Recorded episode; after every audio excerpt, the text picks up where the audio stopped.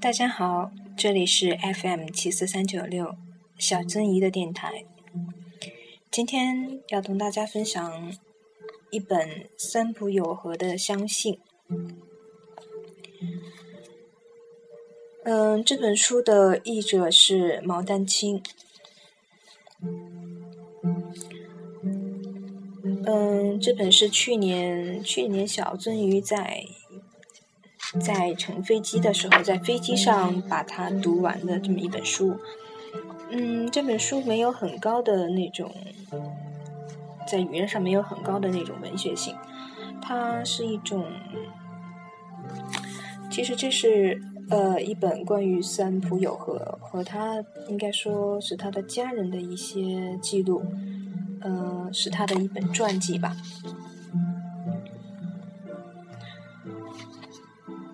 这本书的语言很平实，嗯，读起来很顺畅。在你读着的时候呢，会觉得让你的心情很平静，然后从这种平静当中呢，你去慢慢体会，嗯，会找到一种很淡很淡，但是你又觉得很幸福的一种感觉。那么今天要分享的呢，是其中的序言和一个章节的内容。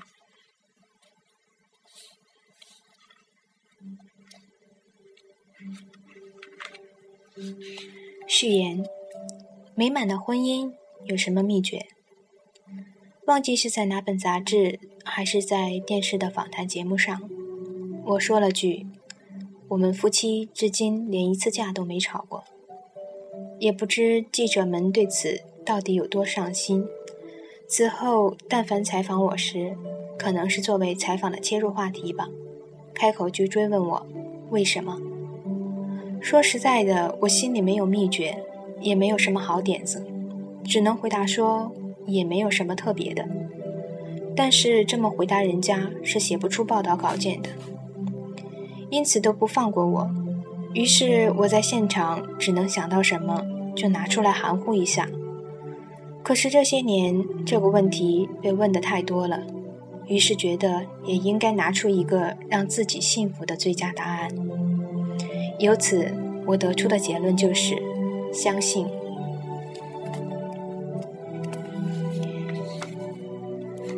这也许是个不着边际的说法，但我觉得与自己很契合。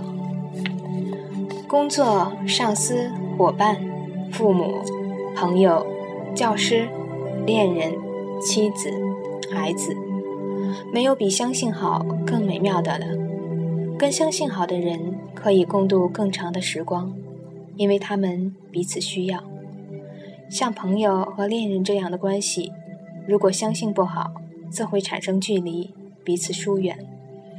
字典上的“相信”词条有阴阳五行的解释，还有简明易懂的说明。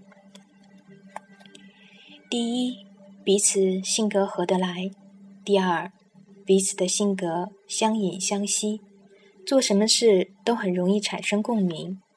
相信好的关系令人心情愉快，并能持续久长；反之，则会痛苦。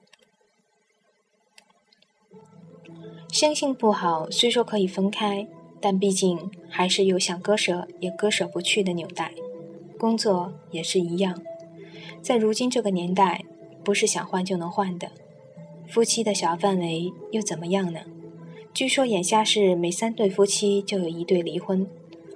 我可以说是遇到了与自己相性非常好的女性，并且与她完婚，从相遇到现在，已经一起生活了三十多年。三十年相知相爱的幸福生活，证明这并非是我个人的错觉。我们夫妻确实从未吵过架，因为我们不喜欢吵架带来的令人讨厌的气氛，而且也从未相信过所谓吵架会加深相互之间的理解之说。夫妻吵架连狗狗都不爱搭理。二零一二年一月，我年满六十，算是老人里的新手。现在。推动国家的高层大多是四五十岁的人，所以我觉得已经加入了老年人的行列。六十岁，光是花甲之年，这个声音都让我有种受到重拳一击的感觉。至今为止，从未想过的人生中场，似乎正在拉开序幕。如果说的积极一点，那也算是人生的第二次开幕吧。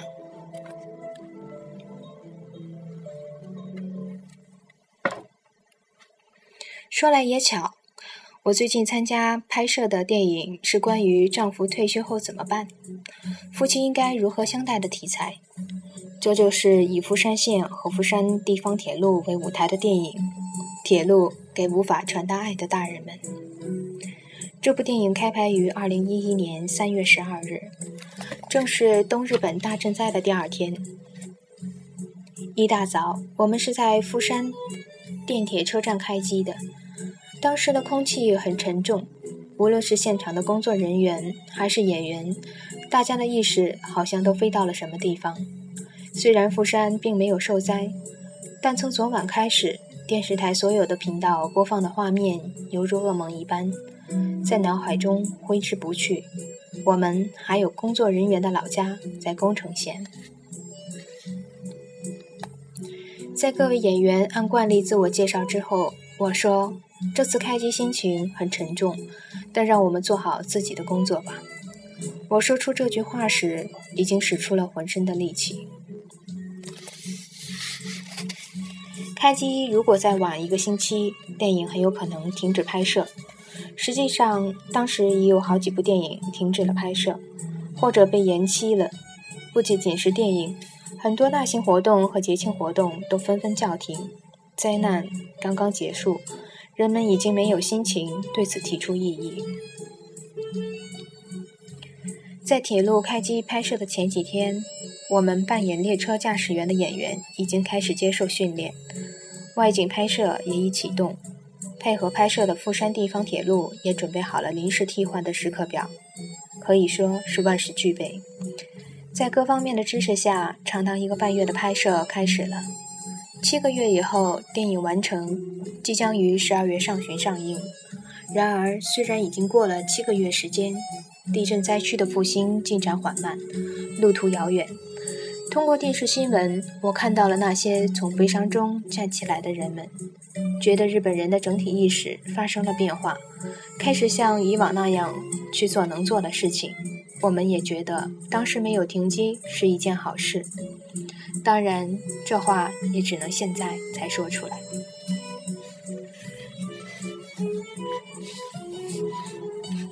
出版这本书的小学馆因参与制作铁路影片，与我有了缘分。他们拿出一个提案，希望我出本书。我以为这跟电影的豪华版宣传册差不多，于是就答应了。但他们说是出精装本，而且还要在十一月出版。我在很久以前出过书，因为是外行，写本书花了一年半时间，所以我说我写不了。对此，他们提议以采访的方式分几天采访，然后汇总起来出书。即使如此，我提出了两个条件：一是根据长访谈来撰写；二是作为电影铁路宣传的一环。二零一一年。是让人不得不深思幸福是什么，最重要的事情是什么的一年。在接受采访时，我几乎是下意识地把这些问题当成了谈话的中心内容。电影《铁路》的主题也是如此。我期待大家能从这部电影里，从这本书里体会到什么是幸福，什么是最重要的事，即使一点点也好。另外还有一点。虽说到了花甲之年，但我的人生并没有精彩到能写一本自传体的书供人阅读。我不觉得自己有那样的资格。在此，让我把出版这本书所获得的个人利益全部捐给地震灾区，就算是对我的赦免吧。三浦友和。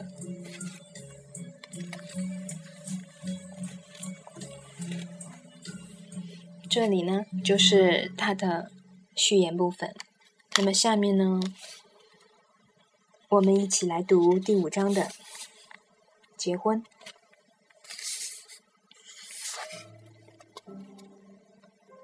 在夏威夷，三浦向山口百惠求婚时，被他的一句话打动了。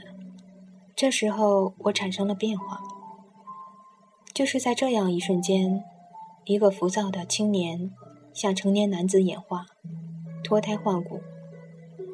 他所说的人生最大的转机，以及结婚的经过是什么呢？辞职这句话的重量。我跟妻子第一回见面是在一九七四年，当时是为了出演格力高的电视广告。当时的青春偶像都明星味道十足，而我因为走了一条不平坦的道路，所以对女性们、对女星们那副优越的样子嗤之以鼻。然而，他却完全没有那种惯常的傲气。至于我自己嘛，妻子回想的时候说：“你不爱搭理人，挺讨厌的感觉。”格力高的电视广告后来我们也一直在拍，社会上评论我们是黄金搭档，于是广告也就走了这样的路线。广告一年拍摄两三回，拍摄地点大都在夏威夷。拍广告并不要求过度的演技，因此心里没什么压力。夏威夷给我的感觉是仿佛有一种开放的空气在自由流动。最近这些年，我跟朋友们的私人旅行。一年里平均会去三三回夏威夷，这是我特别喜欢的地方。我说我们结婚吧，也是在夏威夷。现在回想起来，结婚是一种内在的气势，是想跟他在一起生活的强烈愿望，永远在一起，永不分离。这个想法超越一切。我知道山口百惠的意义是巨大的，无论对歌坛还是影坛来说。都是一大财富，对事务所来说，他就是个聚宝盆。年轻的我也理解他作为一名歌手、演员的价值，所以当他跟我说婚后要退出演艺界时，这完全超出了我的意料，乃至当场无言以对。但是在这之后，经过再三考虑，我得出的结论非常简单：好，我明白了。我这样回答了他。这时我已经意识到了他在演艺界的价值很快就要被我摧毁，但同时我作为男人而理解了一位女性看到了问题的出发点。我要辞去工作当你的太太，这句话无论是从怎样的处境和职业出发，对一个男人来说都是很重的。他的意思是说我要只身到你那里去，还要把人生全部。投到我这个半吊子的男人身上，我不想应可不行啊！好，我明白了。从夏威夷回来，我用这句话回答了他。这也是过了一段日子以后才说的。随之而来的就是诸多难题和像墙壁一样的障碍。他所属的绝制作事务所很理解他，对他一直抱以宽容、温和的态度。这也是因为事务所深知他的性格。他行事的坚强意志，一如既往，从未改变。演艺界有个常识：如果单飞时不协商好，是会遭到报应的，甚至会倒台。当时的事务所社长是觉先生，首席经纪人是小田先生。我们从他们身上学到了清高的品格。夏威夷求婚的数月后，他在演唱会上坦白说：“我喜欢的人是有和。”从这个时候开始。我陷入了被害妄想症，一度把天下人都当成了自己的敌人。媒体从早到晚盯着我，一天二十四个小时都不放过。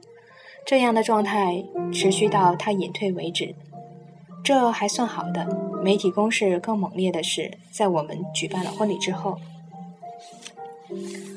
距今已是三十多年前的十一月十九日，这一天，我们两人在赤坂的教堂举办了婚礼。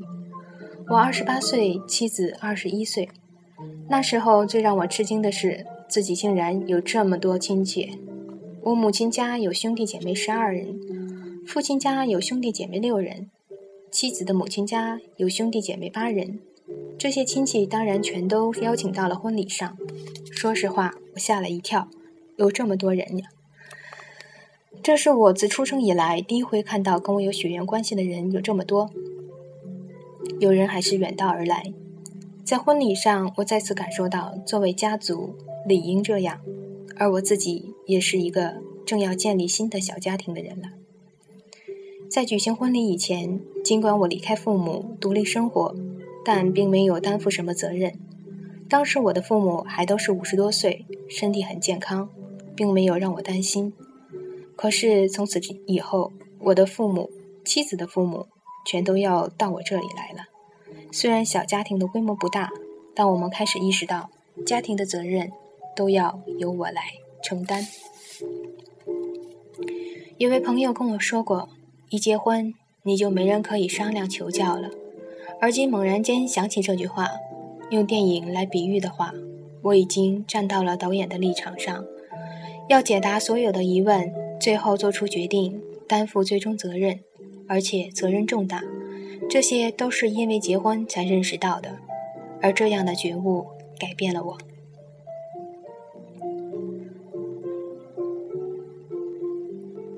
我不出轨。这句话是结婚时我在内心深处决定的。与其说如果我出轨了怎么办，还不如说绝对不背叛我的誓言。人做坏事必遭惩罚，这是我从小就听奶奶说过的话。这个誓言是这句遭罚警句的延长线。这事说给别人听，也许会被当成笑话，但我是认真的，坚信不疑。现在为了绝不食言，我做出了三个决定：第一。五十一岁开始戒烟，第二，生活方式不投机取巧，第三，不出轨。看上去就这么三件事，但在我心里是非常重要的。如果再追加个什么决定，也许我就要喘不过气来了。不过随着年岁的增长，我也预感到有关的决定也许还会增加。而当初我能做出这些决定，就是因为结了婚。我一直认为这并不是曝光或不曝光的事情。要是以为别人不知道就可以为所欲为，最终是会遭报应的。我不信宗教，但相信有神明的存在，并没有人向我宣讲。那样想也是没有办法的事。人世间的事情是有合理安排的，投机取巧也许暂时能应付得了，从长远看却有负面影响。人在演艺界无绯闻不红，有的人这样认为。对这么想的人，我并不持否定态度，只是觉得这些人气量真大，和我不同。我不出轨是为了妻子，这就是我的原则。当然，看见妻子以外的女性，有时也会觉得对方是个有魅力的女人。硬把这种感情压下去是不可能的，但是我绝对不出轨。我制定了这个规矩，仅此而已。这不是对妻子的宣言，而是我心灵深处的决定。我一生都将遵守这一原则。婚后还立有一条规矩，就是除了本行之外，我不做别的。其实我婚后也跟别人大伙做过生意，想的很简单，不费力又能赚钱。当然后来没得到好结果。算是我付了高额学费吧，这必定是能力问题。演艺界也有很多在副业上成功的人，但我没有这份力量。除了演员职业之外，我拿不出同样的精力来从事另外一件事。这就像一个跑百米的选手，偏要挑战马拉松一样。如果让我跑百米，不专心致志都跑不快。要是在干本行以外的事情，非吃苦头不可，这一点我是非常明白的。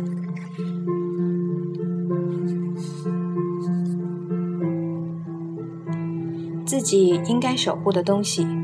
结婚后，我们很快就搬到了位于高伦的公寓，岳母也跟我们住在一起。在同一座公寓大楼里，我硬是买下了与我们居室相邻的房间，请岳母住下。岳母的身体时有不好。我觉得自己有照顾之责，妻子并没提出要买房子，只说要是能住同一座公寓的话。岳母也考虑到我的父母，而推辞说：“我有地方住，不用担心，没事的。”他的心思是，女婿都没和自己的父母住在一起，却和岳母一起居住，恐怕不好吧。不过对我们来说，岳母在这里是有很多益处的。有时他从隔壁的房间过来一起吃饭，我们也去他的房间看看，有一种新来的人就在近处的安心感。岳母对妻子来说是很好的聊天伙伴，凡事也都能一起商量。可是这对媒体来说却是一个猎奇的素材，有的报道写得很不像话，这给岳母造成了伤害。尽管如此，他从不说出口。有时我向他道歉，给您添了很多麻烦，但他总是微笑的回答：“没事。”他们反倒让我想起了很多好事。岳母的温柔与坚强对我有极大帮助，真不知如何感谢她才好。实际上，在这个时候，我们也同样是被媒体追逐的对象。公寓大门前的大楼屋顶上，经常藏着三四个摄影师，一时间是我们的出入。我向他们提出过抗议，他们就像没事人一样辩解说：“我们没拍你们呀。”弄得我们双方都很郁闷，一触即发。从我的立场来说，虽然还轮不到自己抱怨说难受，但无论怎么想，眼看妻子无法从公寓里自由出入，这是相当难受的事。是妻子的坚强抚慰了我的情绪，在那样的状况下，他毫无怨言。夸张地说，他和我的关系犹如战友，是与媒体做斗争的志同道合的人，而且只要一回到房间里，就有我们所追求的温馨空间。只要我们在一起，就是幸福。所以回想起来，我并没有和不幸这一字眼相关的记忆。高伦的公寓。停车场在地下，开车外出时比较轻松。当然，或是深夜，或是早晨，要挑选时间段进出。有时我们的车会被人跟踪，但我对开车还是有点信心的。甩开跟踪并非难事，不是靠超速飙车，而是有了经验，掌握了一些方法技巧。我们也去过一些休闲的场所，如东京市内的餐厅、朋友家。伊豆的旅馆等等，帮助过我们的挚友是我们人生的，是我一生的恩人。此外，在这个时期里，我还深深地感受到人与人之间的温情，这大概是让我感到幸福的理由之一。哪怕是初次去的地方，对方也会特别关照说：“找个安静的地方吧，请带他们到靠里边没人注意到的位子吧。”这使我感到大家的与人为善之心。对于这些充满温情的款待，如果不是被逼到如此境地，也许我是不会有此感受的。我对媒体一直感到很愤慨。有一回周刊杂志上写的太过分了，令我怒火难息。我很难熟悉，呃，我很熟悉刊载这篇文章的杂志，不由得在想，这是哪个家伙写的？在一次制作发表会上，一位熟人编辑右手指着告诉我：“就是他。”我记得当我看到那位记者时，十分失望。那家伙就是这副模样啊！抗议的心思也没了。我们一开始没生孩子，朋友们见到妻子时的寒暄几乎都是“还没生孩子呀”。这样几年下来，逐渐变成了沉重的压力。言者无心，听者有意。对此，妻子从来没说过什么，只是到后来快要生孩子之前，他才说起有人问过这样的问题，当时让他很难受，而我自己到这时才第一次知道他当初的心情。婚后，我马上就想要孩子，也不是因为特别喜欢孩子，只是觉得孩子是理所当然的事情，但不知为何没能如愿。过了三年，仍然不能如愿。我记不得是谁先说的，也有没孩子的夫妻呢。那我们两个人的快乐人生要怎样度过呢？就在我们差不多快要接受没有孩子的人生时，孩子降生了。这是一九八四年的事情了，生了一个小孩，紧接着第二年又生了一个。若说是有了孩子，或是生了孩子，都不恰切。最符合我们心情的表达是，这是上天赐予我们的孩子。一旦有了孩子，最伤脑筋的事情是居住环境。东京的中心地区有很多坡道，尤其高伦的公寓周围都是坡道。当然，媒体的攻势也没有收敛。我第一次感到，在高伦的生活已经到头了。当了父亲之后，家里多了需要守护的成员，那么怎么去守护呢？我开始认真考虑搬家了。必须要考虑到孩子进幼儿园的时间，到底送到哪家幼儿园好呢？我们夫妻之间开始有了类似这样的谈话。因为要考虑到孩子上幼儿园和小学，还有之后升学的事情，留在东京的中心地区也是一个选择。但住到郊外是不是对孩子更好呢？经过反复考虑得出的结论是，住到从小就住惯了的利川附近去。一九八七年，新家落成了，我们搬了过去。当时正值泡沫经济时期，无论哪儿的土地都是价格暴涨。说起来，我们是在地价最贵的时候买的地，建的家。高伦的公寓还留下了一些房贷，转卖后的收益全部充作新家与土地的首付款。也就是说，房贷总额增加了，长达三十五年，至今我们还在还房贷。现在想起来，仍然觉得新家是一件昂贵的产商品，跟我们当初的预算不符。但是因为迫切需要换个环境，就不管三七二十一了。我们请岳母一起搬过来了，可是搬家过来不到两年，岳母就先逝了。尽管在这之前，他一直到医院看病，但年龄跟我们现在差不多。都是六十岁，他走得太早了。我正是到了这个年龄才深有体会的。跟现在的我比起来，岳母早就是脚踏实地的大人了。母女关系有时是我们男人无法揣度的。我的姐姐与母亲是这样，妻子与岳母也是这样。也许是年龄的问题吧。我这些年参加了几次同龄友人父母的葬礼，妻子非常能理解这些人的心情。我听他说过，过了几年后，人反而会觉得更难受。平时即使不说什么话，也会觉得母亲的存在很重要。而在他去世后，我们有很多新的体会。事到如今，我完全理解了妻子当时的所想所思。岳母对我们家来说非常重要，我们靠她支撑了过来。她在世时亲眼看见了两个外孙。也许算是我们唯一的尽孝吧。